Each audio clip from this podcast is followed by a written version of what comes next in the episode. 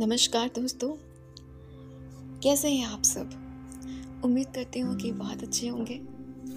तो चलिए, आज एक और कहानी के साथ शुरुआत करते हैं। एक और नए सफ़र की तरफ़। एक नई कहानी। तो दोस्तों, एक समय की बात है।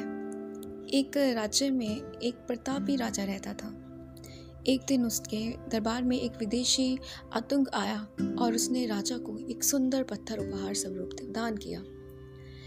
राजा वह पत्थर देख बहुत प्रसन्न हुआ। उसने उस पत्थर से भगवान विष्णु की प्रतिमा का निर्माण कर उसे राज्य के मंदिर में स्थापित करने का निर्णय लिया और प्रतिमा निर्माण का कार्य राज्य के महामंत्री को सौंप दिया।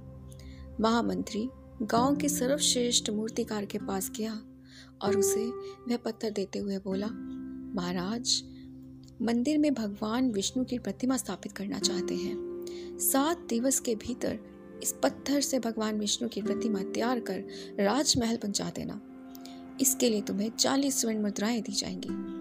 चालीस स्वर्ण मुद्राओं की बात सुनकर मूर्तिकार खुश हो गया और महामंत्री के जाने के उपरंत साथ के साथ ही प्रतिमा का निर्माण कार्य प्रारंभ करने के उद्देश्य से अपने औज़ार निकाल लिए।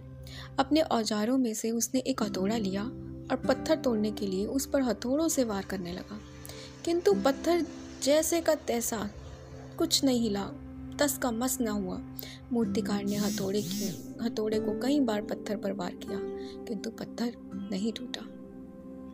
पचास बार प्रयास करने के उपरांत मूर्तिकार ने अंतिम बार प्रयास करके उद्देश्य से हथौड़ा उठाया, किंतु यह सोच हथौड़े पर प्रहार करने से पूर्व ही उसने हाथ खींच लिया कि जब पचास बार वार करने से पत्थर नहीं टूटा तो अब क्या टूटेगा?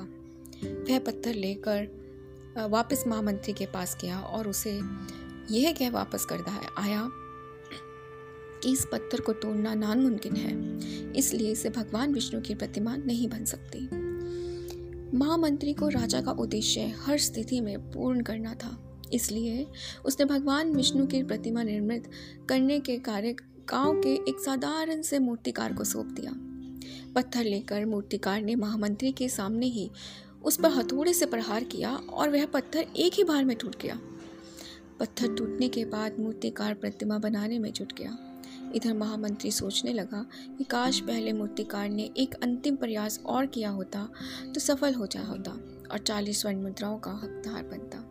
तो दोस्तों, हम भी अपने जीवन में ऐसी परिस्थितियों से दो चार होते रहते हैं।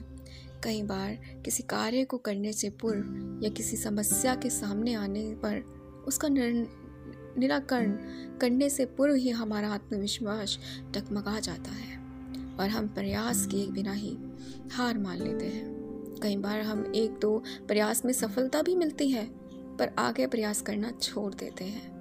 जबकि हो सकता है कि कुछ प्रयास और करने पर कार्य पूर्ण हो जाता या समस्या का समाधान हो जाता। यदि जीवन में सफलता प्राप्त करनी है तो बार बार असफल होने पर भी तब तक प्रयास करना नहीं छोड़ना चाहिए, जब तक सफलता नहीं मिल जाती। क्या पता जिस प्रयास को करने से पूर्व हम हाथ खींच लें, वही हमारा अंतिम प्रयास हो और उसमें हम कामयाबी प्राप्त हो जाए। तो दोस्तों, कैसी लगी आज की कहानी? उम्मीद करती हूँ आप सबको ये कहानी पसंद आई होगी। धन्यवाद।